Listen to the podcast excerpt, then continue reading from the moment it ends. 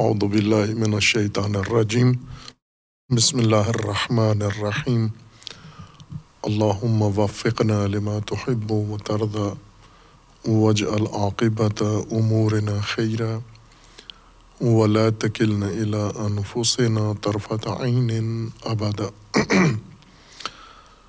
رب ادخلنی مدخل صدق و اخرجنی مخرج صدق. وج علی ملدن کا سلطان النصیرہ سورہ مبارکہ بقرہ، آیات کریمہ۔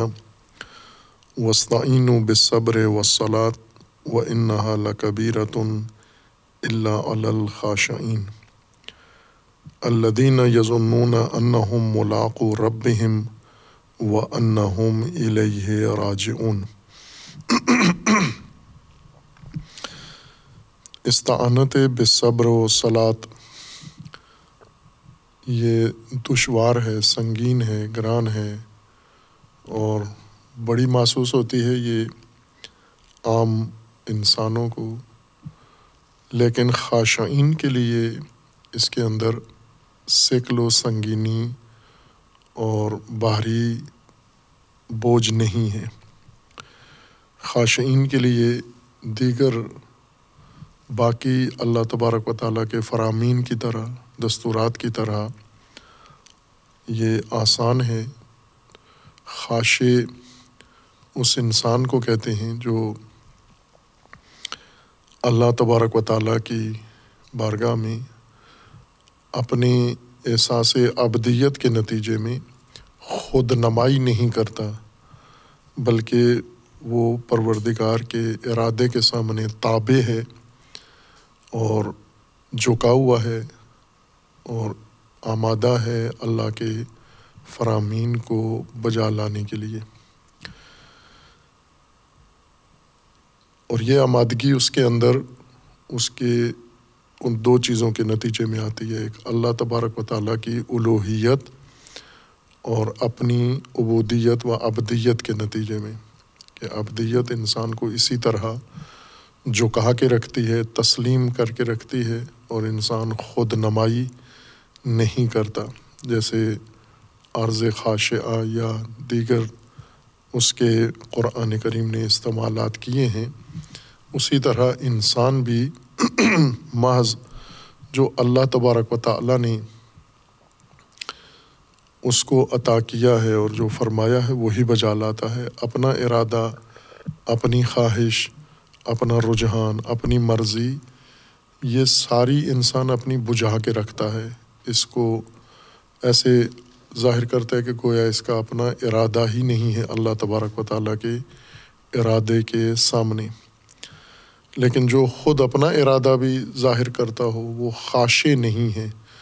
وہ ایک انسان ہے جو اللہ تبارک و تعالیٰ کے مقابلے میں اظہار وجود کرتا ہے۔ اپنی ادراک، اپنی فہم، اپنی قابلیت ظاہر کرتا ہے، نائمہ کی طرح ہے۔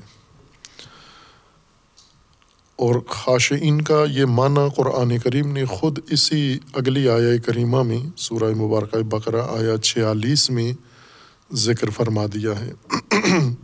جیسا کہ ہم علوم میں، فنون میں پڑھتے ہیں کہ کسی شے کی تعریف یعنی اس کی معرفت اور اس سے متعلق آگاہی اس کے کئی طریقے ہیں۔ ایک طریقہ یہ ہے کہ اس کے ذات، اس کی حقیقت اور ذاتی اجزاء اس کے پیش کیے جائیں۔ کھول کے ایک طریقہ کسی شے سے آگاہی کا معرفت کا یہ ہے کہ اس کے لوازمات اور آثار اس کے بیان کیے جائیں۔ ایک طریقہ معرفت شے کا یہ ہے کہ اس کی صفات و خصوصیات بیان کی جائیں۔ اور اسی طرح ایک طریقہ تعریف کا یہ ہے کہ تشبیح و تمثیل کے ذریعے اس شے کی تعریف کی جائے۔ اس کے لیے قاعدہ نہیں ہے کہ کہاں پر ہم تعریف بے ذاتیات کریں یعنی ذاتیات کے ذریعے شے کا تعارف کروائیں ہم۔ تعریف اردو زبان میں اور عربی زبان میں ایک معنی میں نہیں ہے۔ اردو زبان میں تعریف، مد و ثناء اور کسی کے اوصاف اور کمالات بیان کرنے کو کہتے ہیں۔ عربی میں تعریف کسی کی معرفت کے لیے جو صفات ہیں خصوصیات ہیں انہیں بیان کرنا تعریف کہلاتا ہے۔ یعنی اپنی معرفت کروانا، اپنی پہچان کروانا۔ تعریف، پہچان کروانا کسی کی، تعارف، اپنی پہچان حاصل کرنا۔ تعارف ایک دوسرے کی پہچان حاصل کرنا۔ تعارف طرفینی پہچان ہے، تعارف اپنی ذاتی شخصی پہچان ہے اور تعریف دوسرے کی پہچان ہے۔ دوسرے کی پہچان کرنا یا دوسرے کی پہچان دینا، اس کو یعنی اس کی جو چیزیں، اس کی پہچان ہمیں عطا کر سکتی ہیں۔ یہاں پر خاشعین کی تعریف اللہ تبارک و تعالیٰ نے کی ہے۔ یعنی نہ کہ سراہا ہے، نہ کہ ان کے کمالات و فضائل بیان کیے ہیں، بلکہ ان کی پہچان کروائی ہے کہ خاشعین کون ہیں۔ جو انسان زمین پہ زندگی گزار رہے ہیں، مومنین ہیں، ان کے مختلف عناوین اللہ تبارک و تعالیٰ نے قرآن کریم میں ذکر کیے ہیں۔ بعض آیات میں جامع صورت میں یہ طبقہ بندی کی ہے ان صفات کے ذریعے سے۔ اور بعض آیات میں الگ الگ، کسی میں ایک وصف ذکر کیا ہے، کسی میں دو، کسی میں تین۔ لیکن بعض آیات میں اللہ تبارک و تعالیٰ نے جامع صورت میں مومنین کے اوصاف ذکر فرمائے ہیں۔ سورہ مبارکہ احزاب میں آیا کریمہ آیا پینتیس میں اللہ تبارک و تعالیٰ نے ان طبقات کو اور ان کی صفات ذکر کی ہیں۔ مومنین کی دراصل۔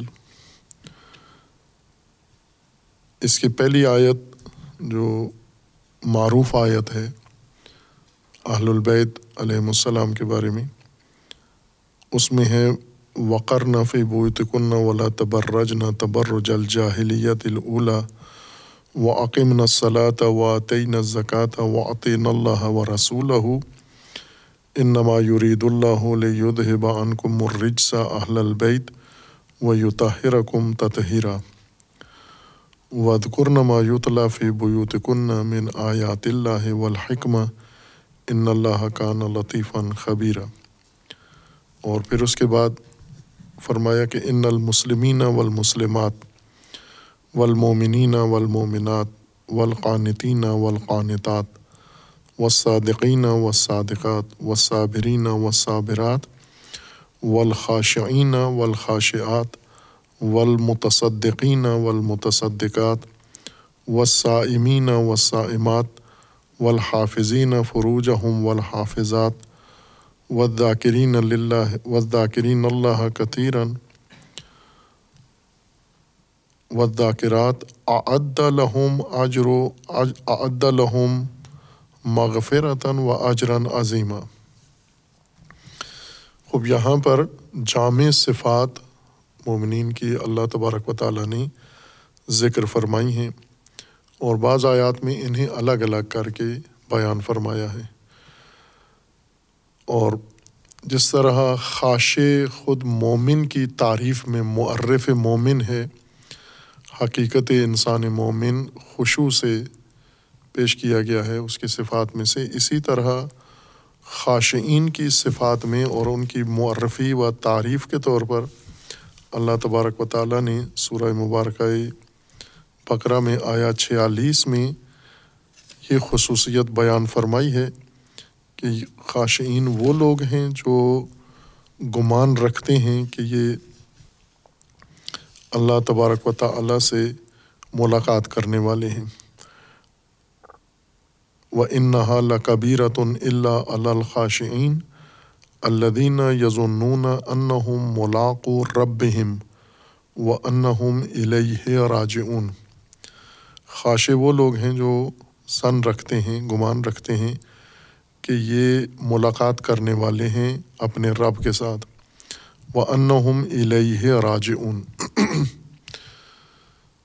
اب یہی خصوصیت ہے جس نے ان کے اندر خوشو پیدا کیا ہے۔ خوشو اسی چیز کا نتیجہ ہے۔ یعنی یہ جو بجے ہوئے، جھکے ہوئے نظر آتے ہیں اور خود نمائی نہیں کرتے، اپنی بڑھائی پیش نہیں کرتے، اللہ تبارک و تعالیٰ کے سامنے اس طرح سے ہیں کہ جیسے ان کا اپنا کوئی وجود نہیں ہے، فقط اللہ تبارک و تعالیٰ کے احکامات پر عمل پیرا ہیں یہ۔ ان کے لیے استعانت بصبر و صلات کوئی سنگینی، کوئی دشواری نہیں رکھتی، اور نہ صرف صبر و صلات سے استعانت، بلکہ کوئی بھی دینی امر ان کے لیے بھاری دشوار نہیں ہے۔ اور یہ ہم عام اپنے مشاہدہ میں بھی دیکھتے ہیں۔ اول تو خود اپنے آپ میں دیکھیں کہ ہمیں دینی احکامات بہت سارے بہت بھاری لگتے ہیں۔ جب ان کا ذکر آ جائے تو ہمارے اوپر ایک گھبراہٹ طاری ہو جاتی ہے۔ اور احساس ہونے لگتا ہے کہ ہمارے اوپر کوئی بہت بڑا بوجھ ڈالا جا رہا ہے جو ہم نہیں اٹھا پائیں گے۔ نہ اس وجہ سے کہ انکساری کے طور پر کہہ رہے ہیں کہ ہم نہیں اٹھا سکیں گے، بلکہ ارادی طور پر اب اپنے ذہن کے لحاظ سے آمادہ نہیں ہے اس کام کو کرنے کے لیے۔ نہ کہ وہ کام واقعاً بہت ہی دشوار کام ہے اور اس وجہ سے، بلکہ اپنی عدم آمادگی کے نتیجے میں یہ کام ہمیں دشوار نظر آتا ہے، بوجھل نظر آتا ہے اور بڑا بوجھ ہمارے اوپر پڑ نظر آتا ہے۔ اس کا تعلق متعلقہ فریض ذمہ داری کے واقعاً باہری ہونے سے نہیں ہے اس کا تعلق انسان سے ہے، انسان مکلف، انسان مومن، جس نے، جس کے سامنے یہ وظیفہ یا فریضہ یا یہ ذمہ داری رکھی گئی ہے، اس کے قلبی، اس کے جسمانی، اس کے ذہنی اور ارادی حالات کسی شے کو بوجھل بناتے ہیں یا کسی شے کو اس کے لیے ہلکا اور آسان کرتے ہیں۔ مثلاً ہم بعض اوقات یہ دیکھتے ہیں کہ ایک ہی کام ہے۔ مختلف طبقات کے سامنے یہ کام جب رکھا جائے، تو بعض طبقات اس کو اپنے لیے بڑا بوجھ سمجھتے ہیں اور بعض خوشی خوشی اس کام کو قبول کر لیتے ہیں، ذمہ داری کو، اور اتنی ہی آسانی سے اسے انجام بھی دے دیتے ہیں۔ خواہ ان، اس میں مالی پہلو بھی موجود ہو، مال خرچ کرنا ہو خواہ اس میں جہادی پہلو ہو، یا خواہ اس میں کوئی محنت، مشقت ہو، یا وقت دینا پڑے اس میں۔ مختلف نوعیت کے کام ہیں اور یہ ایک اجتماعی نفسیات ہے جیسے انسان کی انفرادی نفسیات ہے ایک یعنی ہر فرد کی اس کے اندر نفسانی، اس کے احوال، حالات، اس کی تعلیم، تربیت، اس کے اعتقادات، اس کی نفسیات کو تشکیل دیتے ہیں، اس کے عادات، اتوار۔ اسی طرح ایک سماج کی بھی نفسیات ہوتی ہے۔ سماج پہلے بھی یہ اشارات گزرے ہیں مختلف ابحاس میں اور اپنے وقت پر ہم اسے زیادہ وضاحت کے ساتھ بیان کریں گے کہ قرآن کریم کے خطابات کو اگر ہم دیکھیں تو ہمیں یہ نظریہ قرآن سے نظر آتا ہے کہ سماج ایک باشعور شے ہے۔ سماج ایک متحرک چیز ہے، سماج ایک مترقی چیز ہے، اور سماج وہ تمام خصوصیات اپنے اندر رکھتا ہے جو فرد کے اندر موجود ہیں۔ یا سماج کی تشکیل و ترکیب بھی ایسے ہی ہے جیسے فرد کی ہے یعنی جیسے انسان کا جسم ہے۔ انسان کے جسم کی پرورش ہے، انسان کے جسم کی صحت و سلامتی ہے، اور انسان کے اندر روح ہے انسان کے اندر، ذہن ہے، دماغ ہے، دل ہے، یہ فرد کی خصوصیات ہیں۔ اور مختلف توانائیاں ہیں انسان کے فرد کے اندر۔ یہی امور ہو بہو سارے انسانی معاشرے کے لیے اور انسانی سماج کے لیے بھی قرآن کریم نے ذکر کیے ہیں خطابات قرآن میں۔ یعنی سماج کی ایک فہم ہے اپنی، پورا معاشرہ جو تشکیل یافتہ ہے مختلف اکائیوں سے، وہ ایک شعور بھی رکھتا ہے، وہ ادراک بھی رکھتا ہے۔ اس کی صحت بھی ہے، اس کی بیماریاں بھی ہیں، اس کا علاج بھی ہے۔ اور اس کے مختلف احوال ہیں مشابہ انسان کے۔ روایت میں جس طرح سے تشبیح دی گئی ہے کہ مسل المومنین کا مسل الجسد، کہ یہ تشبیح بہت وضاحت کے ساتھ انسانی سماج کو، مومنین کو انسانی جسم کے ساتھ تشبیح دے رہی ہے۔ چونکہ ان میں آپس میں مشابہت ہے اور آپس میں بہت ساری چیزوں میں مشارکت ہے۔ خوب، اس لحاظ سے یہ سماج فرد کی طرح، جیسے فرد ذہنی طور پر اپنی ترجیحات کی وجہ سے، اپنے مزاج کی وجہ سے، اپنے رجحانات کی وجہ سے، اپنے اعتقادات کی وجہ سے، اپنی صفات و خسائل کی وجہ سے کچھ کاموں کے لیے آمادہ ہوتا ہے، کچھ کام کے لیے آمادہ نہیں ہوتا۔ بہت معمولی کام اگر ہم دیکھیں، مثلاً کسی انسان کو کوئی مشقت، زحمت اٹھائے بغیر کچھ دیر بیٹھنا ہے یہاں پر، مثلاً ہم کہتے ہیں جی آپ پانچ منٹ بیٹھیے، انتظار کیجیے، آدھا گھنٹہ بیٹھیے، تو اس کے اندر بالکل آدھا گھنٹہ یا پانچ منٹ بیٹھنے کی آمادگی نہیں ہے، مزاج اس کا، شخصیت اس کی۔ ذہن اس کا، ارادہ اس کا اس انتظار کے لیے بالکل تیار نہیں ہے۔ اور یہ شخص وہاں اس کے لیے بہت دشوار ہے، بہت بھاری ہے یہ انتظار کرنا، پانچ منٹ بیٹھنا۔ اور ہم دیکھتے ہیں کہ آئے دن اسی موضوع پر، انتظار پر، مختص، مختصر انتظار پر اگر کسی کو پانچ منٹ بیٹھنے کا کہہ دیں، انتظار کرنے کا کہہ دیں، وہ لڑائی کرتا ہے، غصے میں آ جاتا ہے، غضب میں آ جاتا ہے۔ اور نامناسب رد عمل دکھاتا ہے کہ چونکہ اس کے اندر یہ بھاری ہے، یہ پانچ منٹ بہت بھاری ہیں۔ وہ ان کبھی رتن یہ اس کے لیے بہت بھاری ہے۔ لیکن ایک دوسرا انسان ہے، اسے اگر کہیں پانچ منٹ بیٹھیں، آدھا گھنٹہ بیٹھیں، اسے کوئی مشکل نہیں ہے، خاموشی کے ساتھ بیٹھ جاتا ہے۔ اسے ایک گھنٹہ بٹھائیں تو بھی بیٹھا رہتا ہے۔ اسے کہیں پورا دن آپ نے انتظار کرنا ہے، پورا دن بیٹھا رہتا ہے۔ خوب، یہ یوں نہیں ہے کہ پانچ منٹ کا انتظار اپنی ذات میں باہری انتظار ہے نا افراد کی آمادگی کے لحاظ سے یہ بوجھ محسوس ہوتا ہے۔ وہ افراد جو ان کاموں کے لیے تیار نہیں ہیں، جن کی فہم نہیں ہے، سمجھتے نہیں ہیں، ان کے فوائد کو نہیں جانتے یا ان کے قائل نہیں ہیں، معتقد نہیں ہیں، ان کے لیے آسان کام بہت بھاری کام ہوتے ہیں۔ اور جو آمادہ لوگ ہیں، جن کے اندر یہ استعداد پائی جاتی ہے، مستعد ہیں ان کاموں کے لیے۔ جیسے ابدیت کے بارے میں کہا تھا کہ ابدیت آمادگی کا ہی دوسرا نام ہے۔ اطاعت کی آمادگی، اللہ تبارک و تعالیٰ کی اطاعت کی آمادگی کا نام ابدیت ہے۔ اور یہی ابدیت جب اطاعت اس حالت کے اظہار کے لیے انسان جس عمل سے کرتا ہے، اس کو عبادت کہتے ہیں۔ عبادت اظہار آمادگی کا دوسرا نام ہے۔ یعنی اظہار کر دے تو عبادت ہے۔ اگر اظہار نہ ہو، اس کے اندر موجود ہو، اس کو ابدیت کہتے ہیں۔ یہ آمادہ آدمی کے لیے کوئی چیز باہری اور بوجھل نہیں ہوتی۔ غیر آمادہ انسان ہر آسان کام کو بھی باہری سمجھتا ہے۔ اور ہم ہر ماحول میں ایک گھر کے اندر بھی یہ فرق موجود ہوتا ہے کہ ایک ہی کام ایک فرد کے لیے آسان ہے، دوسرے کے لیے بہت بھاری ہے۔ مثلاً وقت پہ اٹھنا، صبح سویرے اٹھنا، اٹھ کے کوئی گھریلو کام کرنا، یہ ایک فرد کے لیے بہت ہی آسان ہے۔ خوشی خوشی و سہولت کے ساتھ انجام دیتا ہے، دوسرے کے لیے یہ بہت بھاری کام ہے۔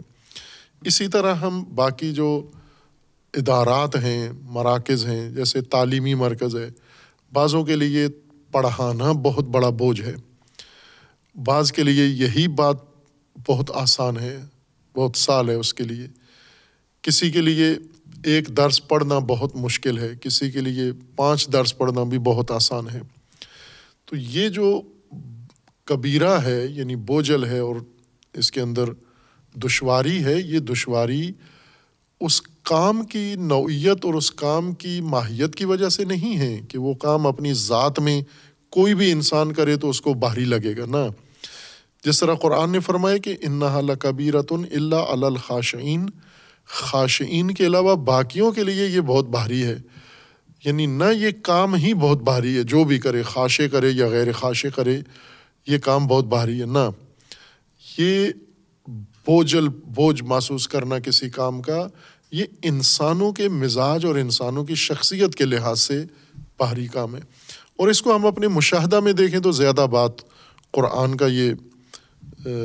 نظام یا قرآن کا یہ فارمولہ جلدی سمجھ میں آتا ہے کہ خود ہمارے لیے بعض بہت چھوٹے اور آسان کام باہری و بوجھل ہوتے ہیں کیونکہ ہم آمادہ نہیں ہوتے ذہنی طور پر۔ جیسے کسی کے ہاں جانا ہے، بعض خوشی خوشی جا رہے ہیں اور بعضوں کے لیے وہاں جانا بہت دشوار ہے، بہت بوجھل ہے، چونکہ یہ ذہنی طور پر اس کے لیے آمادہ نہیں ہے، تیار نہیں ہے۔ اسی طرح جو اب یہاں مثال کے طور پر ہے، استعانت صبر و سلاد پائیداری، ثبات قدمی اور استقامت کے ذریعے سے انسان اپنی توانائی بحال کرے اور بڑھائے۔ اور اسی طرح جو اللہ تبارک و تعالیٰ نے ایک انداز طرز بتایا ہے کہ مرکزیت کے ساتھ تابیت کے ساتھ، نظم کے ساتھ، ترتیب کے ساتھ انسان اپنے امور آگے بڑھائے یہ بھی اللہ تبارک و تعالیٰ نے ایک روش بتائی ہے کہ اس کے ذریعے سے اون طلب کرو۔ جتنی آپ کی کمزوریاں ہیں، وہ ان دو ضابطوں کے ذریعے سے ان کمزوریوں کے لیے اپنی توانائی بڑھاؤ، آپ حاصل کرو۔ خوب، جو لوگ ان دونوں کاموں کے لیے آمادہ ہیں، ان کے لیے استعانت، صبر و سلاد آسان ہے جو نہیں ہے آمادہ ان کے لیے بہت دشوار ہے۔ اور یہ دو مثال کے طور پر ہیں۔ باقی امور بھی ایسے ہی ہیں، جیسے صلاط عبادی یا عبادت صلاطی یعنی نماز جس کو ہم کہتے ہیں، یہ بھی اپنی ذات میں کوئی دشوار، مشقت والا کام نہیں ہے۔ انسان مثلاً یومیہ واجب نمازیں اگر دیکھے تو دو رکعت نماز صبح کی نماز ہے، چار رکعت ظہر کی ہے، چار رکعت عصر کی ہے، تین رکعت مغرب کی ہے، چار رکعت عشاء کی نماز ہے ان کے اندر کوئی دشواری تو نہیں ہے۔ اس سے زیادہ مشکل کام جو لوگ مثلاً صبح کی دو رکعت نماز نہیں پڑھ رہے ہوتے، اسی وقت اس سے مشکل کام میں لگے ہوتے ہیں۔ کوئی وزن اٹھا رہے ہیں، بوریاں اٹھا رہے ہیں۔ یا مثلاً زور کے وقت ہم دیکھیں، عموماً مزدور مستری یہ نماز نہیں پڑھ رہے ہوتے، لیکن نماز سے زیادہ مشقت والا کام من وزنی چیزیں اٹھاتے ہیں، دیواریں بناتے ہیں، کھدائیاں کرتے ہیں، سامان اٹھاتے ہیں، بازاروں کے اندر، مارکیٹوں کے اندر، گھروں میں، دفتروں میں۔ مثلاً کسان ہیں، نماز زور کا وقت ہے زور چار رکعت نماز نہیں پڑھتا، لیکن زمین آمادہ کر رہا ہے، زمین کو پانی دے رہا ہے، کٹائی کر رہا ہے، کاشت کر رہا ہے۔ یا اسی طرح باقی طبقات اور باقی پیشے واقع اس لمحے دشوار ترین کام کر رہے ہوتے ہیں۔ لیکن اگر اسی وقت انہیں نماز کا کہیں، ان کے لیے بہت گران ہے، بہت سخت ہے، تو کیا واقع نماز گران چیز ہے نا؟ وہ تو آسان کام ہے نماز۔ اب ممکن ہے علماء جس طرح نماز کی تفسیر کرتے ہیں، بعضوں کو یہ دشوار لگے ہو بھی جاتی ہے۔ جیسے ہم یہ کہیں کہ نماز ان باطنی ساری شرائط کو حاصل کریں تو وہاں ایک بوجھل پن آ جاتا ہے۔ لیکن اگر ہم اسی قرآن کی ظاہری حد تک رہیں کہ جس طرح قرآن نے اس کو سلاد کہا ہے یعنی ایک جسمانی نظم و حضور، جسمانی طور پر حاضر ہونا، جسمانی طور پر ہم آہنگ ہونا، جسمانی طور پر وصل ہونا، متصل ہونا دوسروں کے ساتھ، جسمانی طور پر یکجہتی اختیار کرنا، مرکزیت اختیار کرنا، اور مل کر، جسمانی طور پر ہی مل کر کسی ہدف کے لیے حرکت کرنا، یہ سلاد ہے۔ خوب یہ اتنا مشکل کام تو نہیں ہے۔ اگر ہم اسی جسمانی ظاہری تمرین کو ہی دیکھیں کہ مشق کرنی ہے۔ ایک مثلاً مزدور ہے، وہ چالیس کلو کی بوری اٹھایا ہوا ہے۔ ہم اسے کہیں یہ چالیس کلو کی بوری رکھ دو، وضو کر کے چار رکعت نماز زور کی پڑھ لو۔ تو وہ نماز کے لیے تیار نہیں ہے۔ اور اسے ہم کہیں کہ نماز آسان ہے، بوری اٹھانا مشکل ہے، وہ کہتے نہیں، میرے لیے بوری اٹھانا آسان ہے۔ چونکہ ذہنی طور پر وہ اس کام کے لیے آمادہ ہے، اس کا ذہن۔ ذہن کیوں آمادہ ہے؟ چونکہ ذہن کے پیچھے جو اس کی تربیت ہے، پرورش ہے، اعتقاد ہے، جو اس کے دلائل ہیں، جو اس کے رجحانات ہیں، جو اس کا مزاج ہے، جو اس کا ماحول ہے، اور جو اس کے مد نظر فوائد ہیں، وہ سب انسان کی ذہنیت بناتے ہیں۔ ذہن ساز ہیں یہ امور۔ وہ امور دراصل انسان کے اندر آمادگی پیدا بھی کرتے ہیں اور آمادگی ختم بھی کر دیتے ہیں۔ لہٰذا بہت سارے دینی فرائض بالکل دشوار نہیں ہیں، لیکن انسان ذہنی طور پر ان کے لیے آمادہ نہیں ہوتا۔ خاشعین آمادہ ہوتے ہیں۔ خاشعین یعنی جنہوں نے اپنے آپ کو اللہ کے سامنے محض تسلیم کر دیا ہے۔ اور جھکے ہوئے ہیں، اطاعت کے لیے جھکے ہوئے ہیں۔ ان یہ نہیں دیکھتے کہ ہمیں سخت کام دیا گیا ہے، آسان کام دیا گیا ہر کام آسان ہے ان کے لیے۔ کیوں؟ اس لیے کہ آمادگی ہے ذہنی طور پر ان کے اندر کہ ہمیں جو بھی فریضہ دیا جائے، جو بھی ذمہ داری دی جائے، ہم اسے نبھانے کے لیے آمادہ ہیں اور تیار ہیں۔ یہ آمادگی کیسے آتی ہے؟ خوشو دراصل ایک آمادگی کا نام ہے۔ جیسے ابدیت ایک آمادگی ہے۔ خوشو بھی ایک آمادگی ہے، اسی ابدیت کے اندر ایک مرتبہ ہے خوشو کہ اب علماء اخلاق و علماء تصوف اسے اور زیادہ مزید بڑھا دیتے ہیں، اپنے آگے اس کے مقامات ذکر کرتے ہیں اور اس کی خصوصیات ذکر کرتے ہیں۔ لیکن قرآن کریم نے جس حد تک خضو و خوشو کو ذکر کیا ہے، اسی حد تک خوشو ایک آمادگی ہے یعنی انسان کے اندر کسی قسم کا انکار نہیں ہے، کسی قسم کی معصیت کا رجحان نہیں ہے، اور کسی قسم کے ٹالنے کا کوئی رجحان نہیں ہے۔ ہمیشہ آمادہ، ہر کام کے لیے آمادہ ہے۔ اور مثلاً اس کی دنیاوی مثال دیکھیں ہم، گھروں کے اندر ملازمین دو طرح کے ہوتے ہیں۔ ایک ملازمین جنہیں کام چور کہا جاتا ہے، کسی کام کے لیے تیار نہیں ہے۔ فارغ بیٹھے ہوئے ہیں، موبائل سے کھیل رہے ہیں کام بتاؤ تو انہیں کوئی تکلیف، بیماری فوراً یاد آتی ہے۔ کوئی اور مصروفیت یاد آتی ہے کہ ابھی تو میں فلاں کام میں مصروف ہوں یا فلاں جگہ جانا ہے۔ دوسرا ملازم اسی گھر کے اندر یا اسی ادارے کے اندر ہے۔ وہ اگر برفرض ہو بھی کسی کام میں مصروف مصروف ہوتے ہوئے بھی آمادہ ہے دوسرے کام کو جو دوسرا دستور اس کا مالک یا اس کا مافوق اس کو دینے کے لیے تیار ہے، اس کے لیے آمادہ ہے۔ یہ جو آمادہ ہے اپنے مافوق کی ہر بات بجا لانے کے لیے، یہ خاش ملازم ہے اور اس کے مقابلے میں دوسرا، وہ کام چور وہ متمرد اور وہ ٹال مٹول والا ہے، جو جس، جو صفات قرآن نے دوسرے طبقات کے لیے ذکر کی کی ہیں۔ جیسے بنی اسرائیل خود اسی طرح سے ہیں خاشے نہیں ہیں۔ جیسے انہیں کہا گیا کہ گائے ذبح کرو تو ٹال مٹول سے کام لیا۔ کوئی بھی فریضہ انہیں دیتے، ٹال مٹول سے کام لیتے۔ یعنی آمادگی نہیں ہے ان کے اندر۔ یہ آمادگی کس سے پیدا ہوتی ہے؟ وہ خصوصیات کون سی ہیں؟ قرآن نے اس کے لیے وہ اعتقادی پہلو، نظریاتی پہلو ذکر کیا ہے، ذہنیت ذکر کی ہے۔ خاشے وہ ہیں الدین یدنون انہم ملاق و رب خاشے وہ ہیں جو یہ گمان رکھتے ہیں، زن رکھتے ہیں کہ اپنے رب سے ملنے والے ہیں، اپنے رب سے ملاقات کرنے والے ہیں اور اپنے رب کی جانب لوٹنے والے ہیں۔ یہ دو خصوصیات انہیں خاشے بنا دیتی ہیں، آمادے بن، آمادہ کر دیتی ہیں کہ میں اس دنیا میں جب تک ہوں، کیا کرنا ہے مجھے اس دنیا کے یا اس زندگی کے اختتام پر مجھے اپنے رب سے ملنا ہے، مجھے اپنے رب سے ملاقات کرنی ہے۔ اور میں اپنے رب کی طرف لوٹ رہا ہوں، پلٹ رہا ہوں۔ اس چیز نے انہیں خاشے بنایا ہے، انہیں جھکایا ہے، انہیں آمادہ، ان کے اندر آمادگی پیدا کی ہے۔ کہ یہ بہت اہم امور ہیں۔ خود اپنی موضوعیت کے لحاظ سے بھی دیکھیں، یہ تینوں باتیں۔ ایک اللہ دین یزنون انہم ملاق و رب کہ یہ گمان رکھتے ہیں کہ ہم اپنے رب سے ملنے والے ہیں۔ اور دوسرا، خود ملاقات، لقاء اللہ، لقاء رب۔ اور تیسرا، رجوع اللہ یہ تینوں بہت اہم امور ہیں۔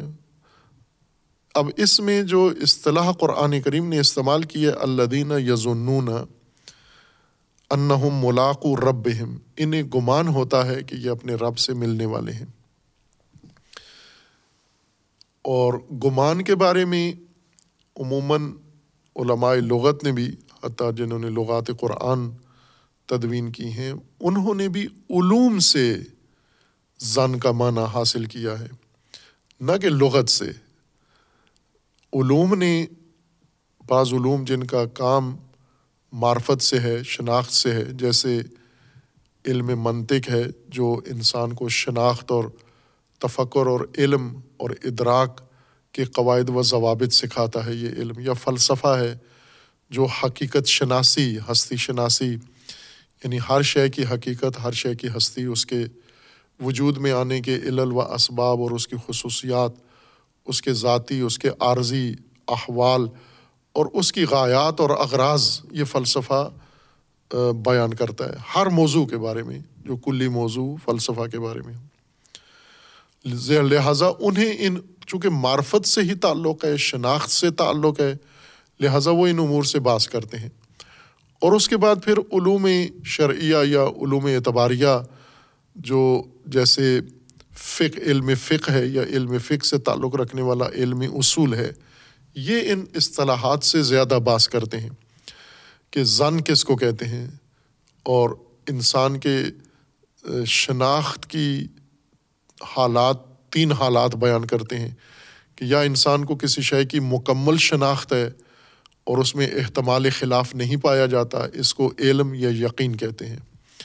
یا انسان شناخت کے لحاظ سے مردد ہے اس کو یقین نہیں ہے، بلکہ احتمال ہے کسی شے کے ہونے یا نہ ہونے کا۔ اور یہ احتمال مساوی ہے۔ اگر دونوں طرف کے احتمال مساوی ہوں، جتنا ہونے کا احتمال ہے، اتنا نہ ہونے کا، اس کو شک کہتے ہیں۔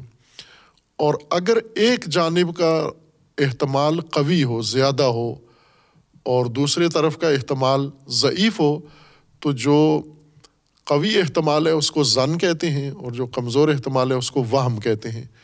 یہ تین اس، یہ چار اصطلاحات، علم، یقین، یہ دونوں ایک ہیں۔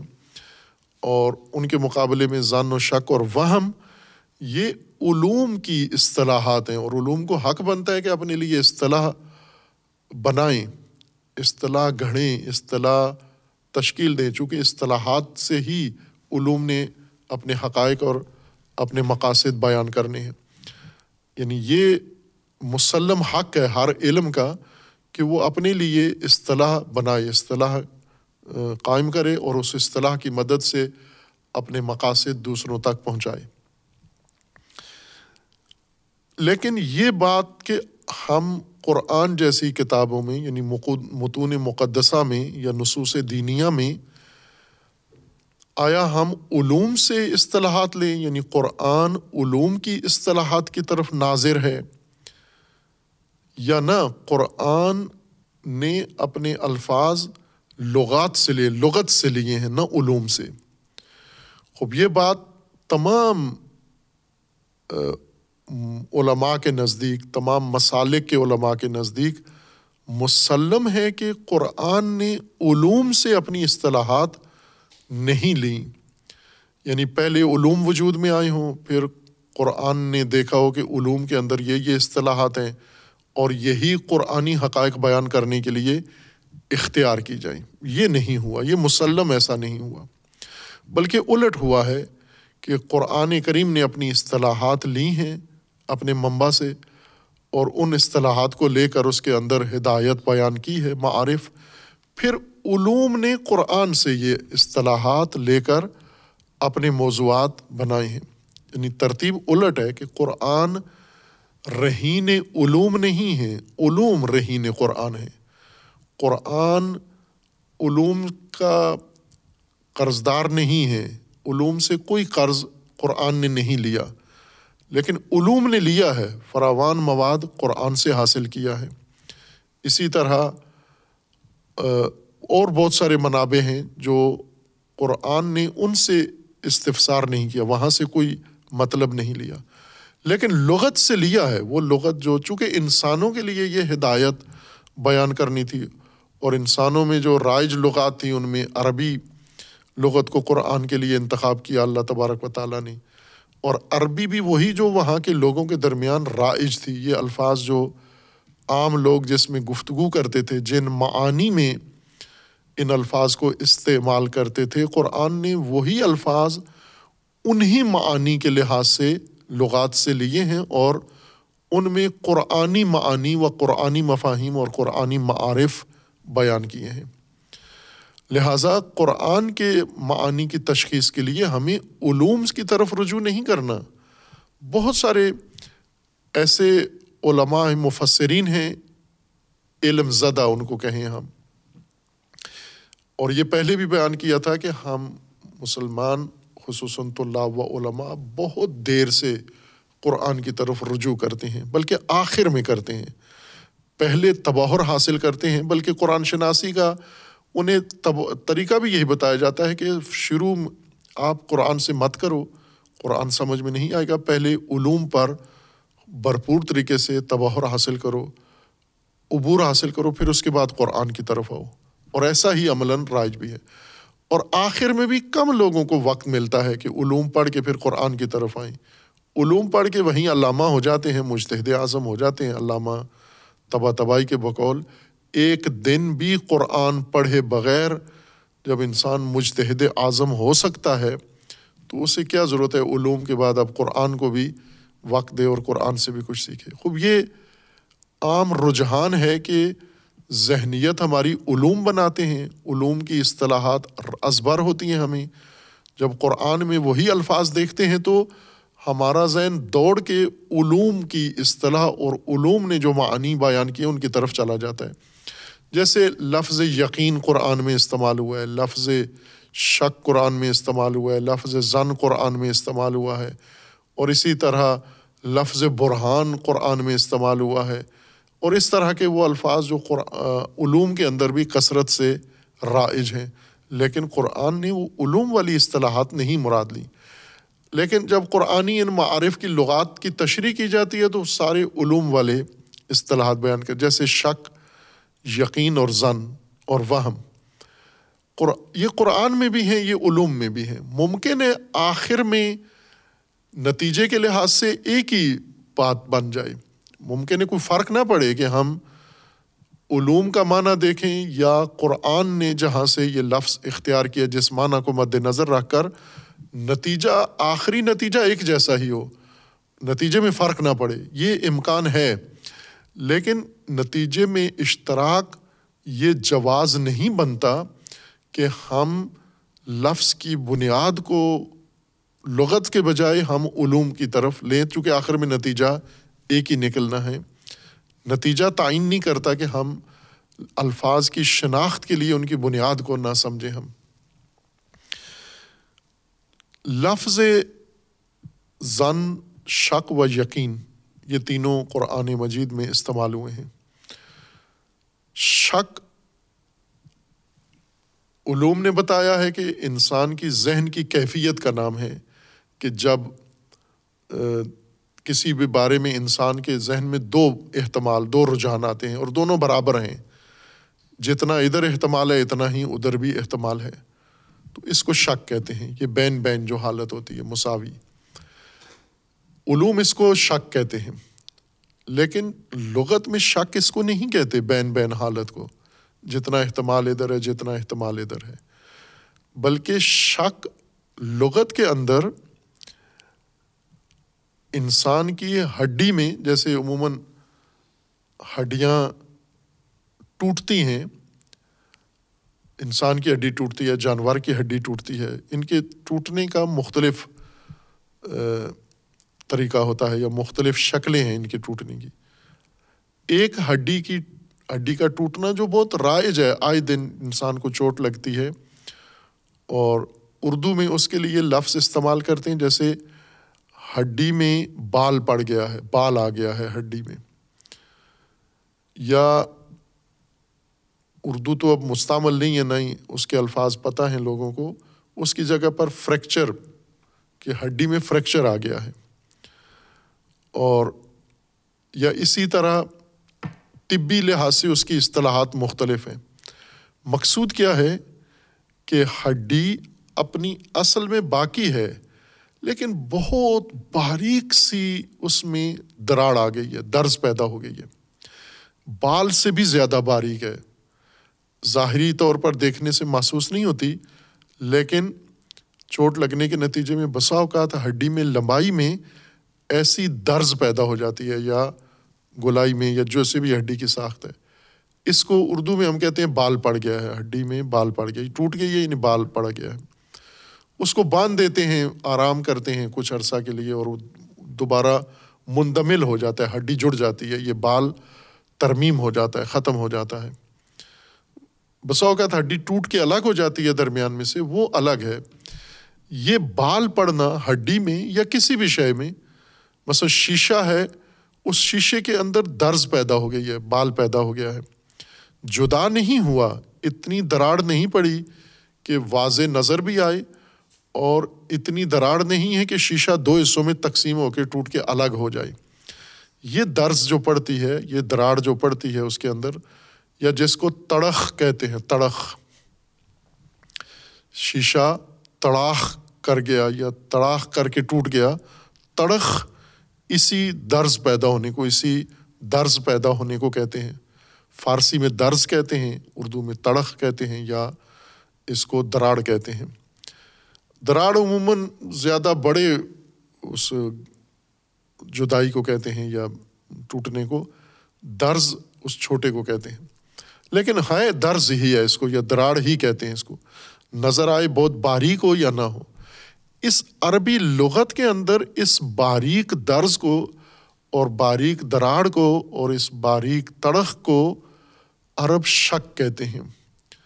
یعنی ہڈی ٹوٹ گئی ان کا کہنے شک العظم یعنی درز پڑ گئی ہڈی کے اندر درز پڑ گئی۔ خوب، یہ درز عموماً جب پڑتی ہے تو اس کا ایک نتیجہ و لازمہ یہ ہے کہ شیشے میں درز پڑے، لکڑی میں درز پڑے، پتھر میں درز پڑے۔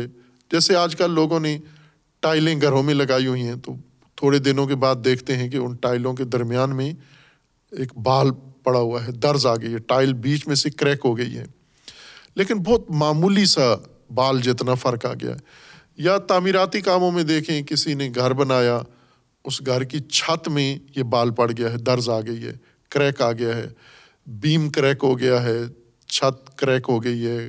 کوئی اور چیز جو اپنے گمان میں مضبوط بنائی تھی، وہ درز اور تڑخ اس میں آ گئی ہے یا اس میں دراڑ پڑ گئی ہے۔ تو یہ ہر چیز کے اندر جس کی سطح ہو، جو ہموار ہو، متصل چیز ہو اور قابل شکست ہو، ٹوٹ سکتی ہو، اس کے اندر یہ ایک کیفیت یہ آتی ہے۔ اور درز پڑھنے کے بعد اس درز کے یعنی وہ شیخ اس درز یا اس تڑخ یا دراڑ کے نتیجے میں دو حصوں میں منقسم ہو جاتی ہے۔ چونکہ درز آتی ہی بیچ میں ہے، ایک حصے میں نہیں آتی کہ کسی شے کے بالکل انتہائی کونے پہ درز پیدا پیدا ہو جائے۔ وہاں پر اور طرح سے ٹوٹتی ہے۔ شیشہ اپنے کونے سے یعنی کنارا جو شیشے کا ہے، کنارے سے ٹوٹے تو اور طرح سے ٹوٹتا ہے۔ درمیان میں سے کسی جگہ سے ٹوٹے تو درز یا تڑخ پیدا ہوتی ہے اس کے اندر۔ اس کو لغت میں عرب شک کہتے ہیں کہ مثلاً زمین کے اندر درز پیدا ہو گئی ہے، پتھر کے اندر درز پیدا ہو گئی ہے یا اسی طرح جو جڑی ہوئی چیزیں یا انسان کی، یا جانور کی، یا اونٹ کی ہڈی میں درز پیدا ہو گئی ہے۔ اس کو شک کہتے ہیں۔ اس کا لازمہ یہ ہے کہ درز کے نتیجے میں شاید دو حصوں میں تقسیم ہو جاتی ہے۔ اور غالباً ایسے ہوتا ہے کہ دو حصے اس کے یعنی یونی کہ ایک حصہ بڑا ہوتا ہے اور ایک حصہ چھوٹا ہوتا ہے۔ مثلاً وزنی چیزیں جیسے ٹائلیں ہیں، پتھر ہیں، ماربل کٹائی والے تزئینی پتھر، زینتی یا اینٹیں ہیں مثلاً، ان کے اوپر جب بوجھ پڑتا ہے لوڈ پڑتا ہے، تو درمیان میں درز پیدا ہوتی ہے ان کے۔ غالباً ایسے ہوتا ہے، نہ کہ ہمیشہ۔ کبھی نامتوازن درز بھی پیدا ہو جاتی ہے کہ ایک طرف زیادہ حصہ ہوتا ہے، دوسری طرف کم حصہ ہوتا ہے۔ یعنی کسی ایک جانب سے درز پیدا ہوتی ہے۔ لیکن عموماً یہ درز وزن سے پیدا ہوتی ہے۔ یا نیچے جس چیز کے سہارے کوئی چیز ٹکی ہوئی ہے، وہ جب ہٹ جائے، نیچے سے زمین بیٹھ جائے، اوپر لگی ہوئی اینٹ، اوپر لگی ہوئی ٹائل، اوپر لگا ہوا پتھر، اوپر لگی ہوئی جو چیز بھی ہے، اس کے درمیان میں چونکہ نیچے سے سہارا کمزور پڑ گیا ہے، اوپر وزن آیا ہوا ہے، تو اس کے اندر درز پیدا ہو جاتی ہے، عموماً درمیان میں پیدا ہوتی ہے۔ یا ہڈی جب ٹوٹتی ہے، تو عموماً اکثر درمیان سے ٹوٹتی ہے ہڈی۔ بہت کم اتفاق ہوا ہے کہ ایک طرف سے زیادہ اور ایک طرف سے کم فاصلہ ہو اور ہڈی پہ وہاں درز پیدا ہو گئی ہو۔ چونکہ درز کو شک کہتے ہیں لغت میں، اور اس درز یا اس تڑخ کے نتیجے میں وہ شاید دو حصوں میں تقسیم ہو جاتی ہے۔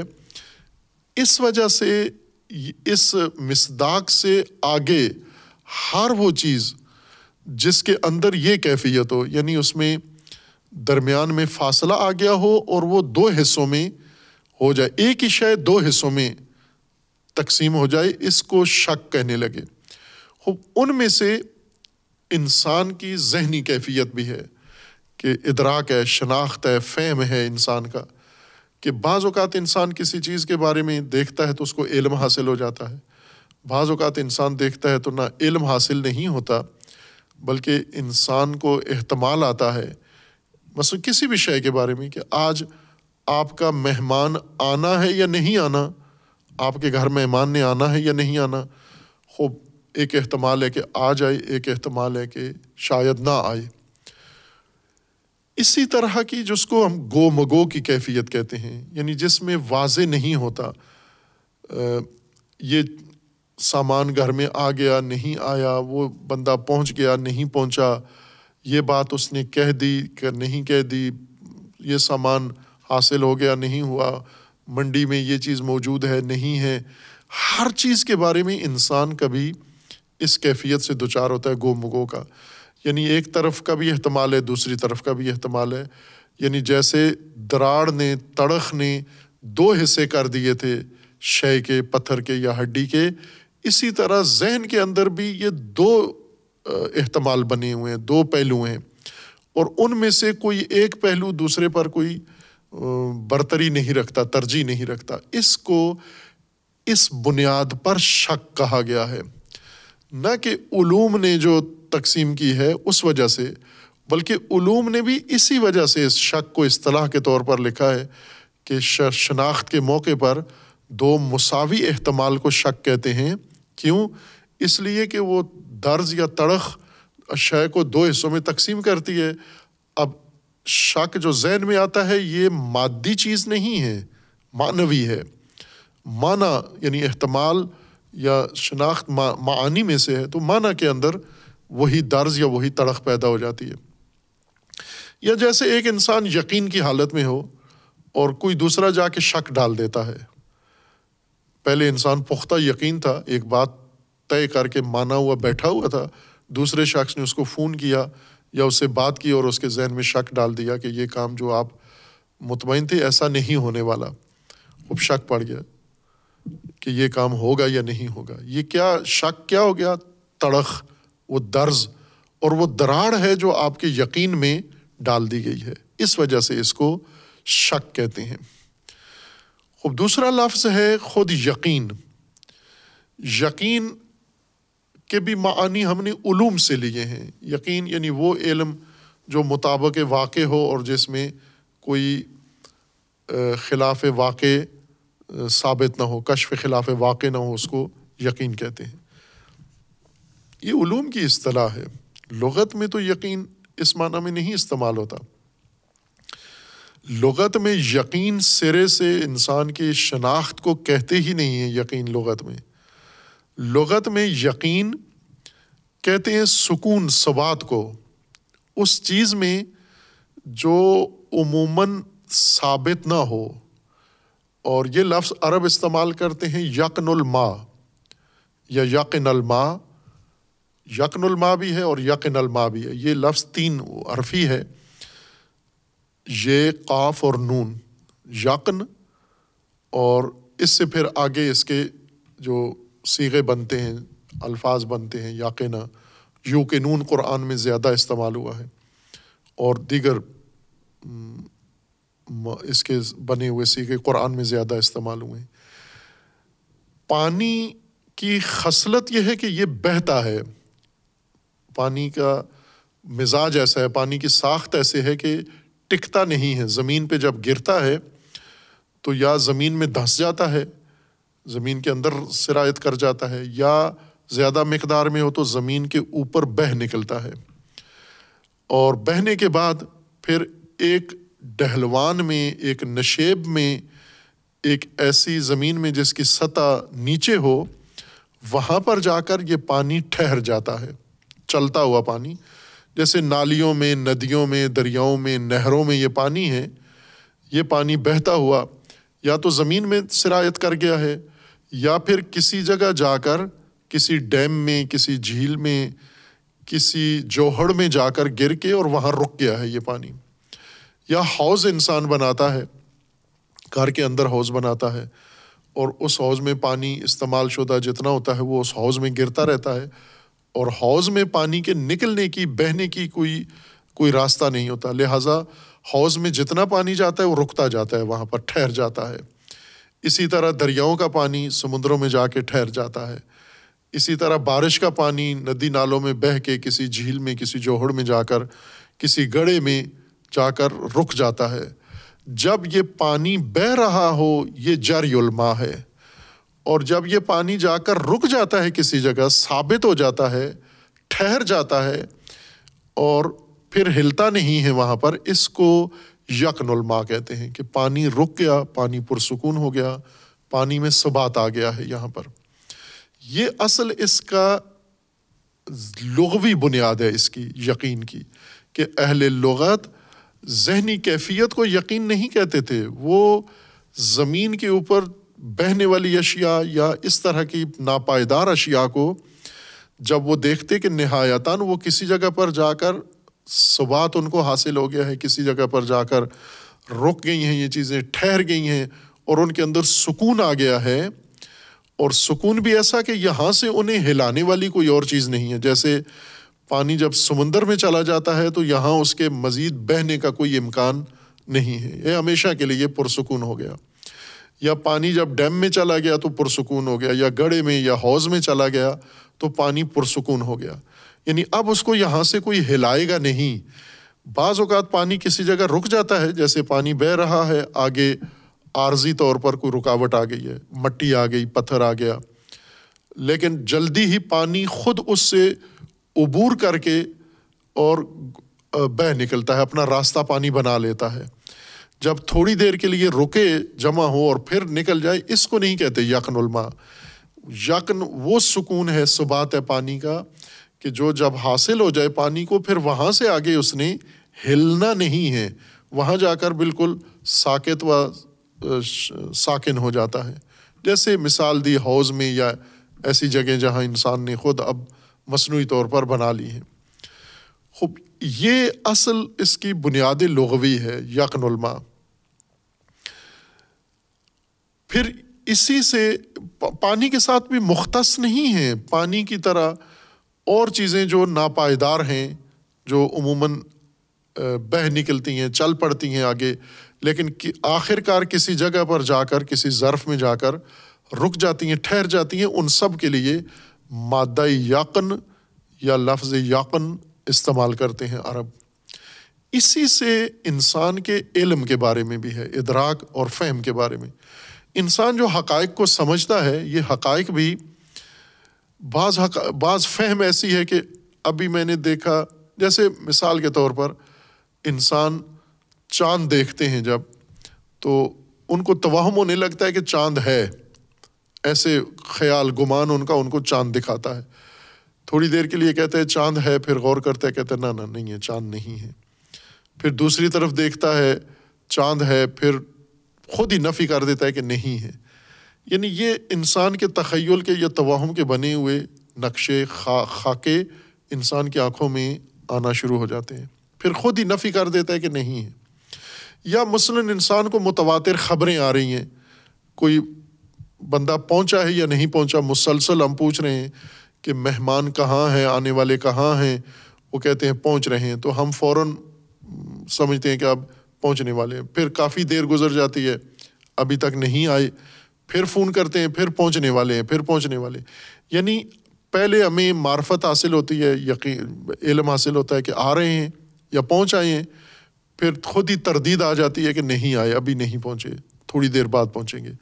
یہ کام ہو گیا ہے ابتدائی طور پر، ایک آگاہی علم کہیں سے ہمیں آتا ہے۔ جب خود جا کے دیکھتے ہیں تو پتہ چلتا ہے کہ نہیں آئے، ابھی یہ کام نہیں ہوا جو ہم نے۔ یہ روزمرہ ہر آدمی کے ساتھ ہو رہا ہے۔ کہ اس کی فہم بنتی ہے، پھر ختم بھی ہو جاتی ہے، ٹوٹ بھی جاتی ہے۔ لیکن بعض اوقات انسان جب کسی حقیقت کو، کسی خبر کو، کسی ماجرا کو سمجھتا ہے، وہ فہم، وہ سمجھ بدلتی نہیں ہے۔ وہ قائم رہتی ہے، آخر تک قائم رہتی ہے۔ کیوں؟ کہ وہ جو کہا گیا ہے، ایسا ہی ہوا ہے۔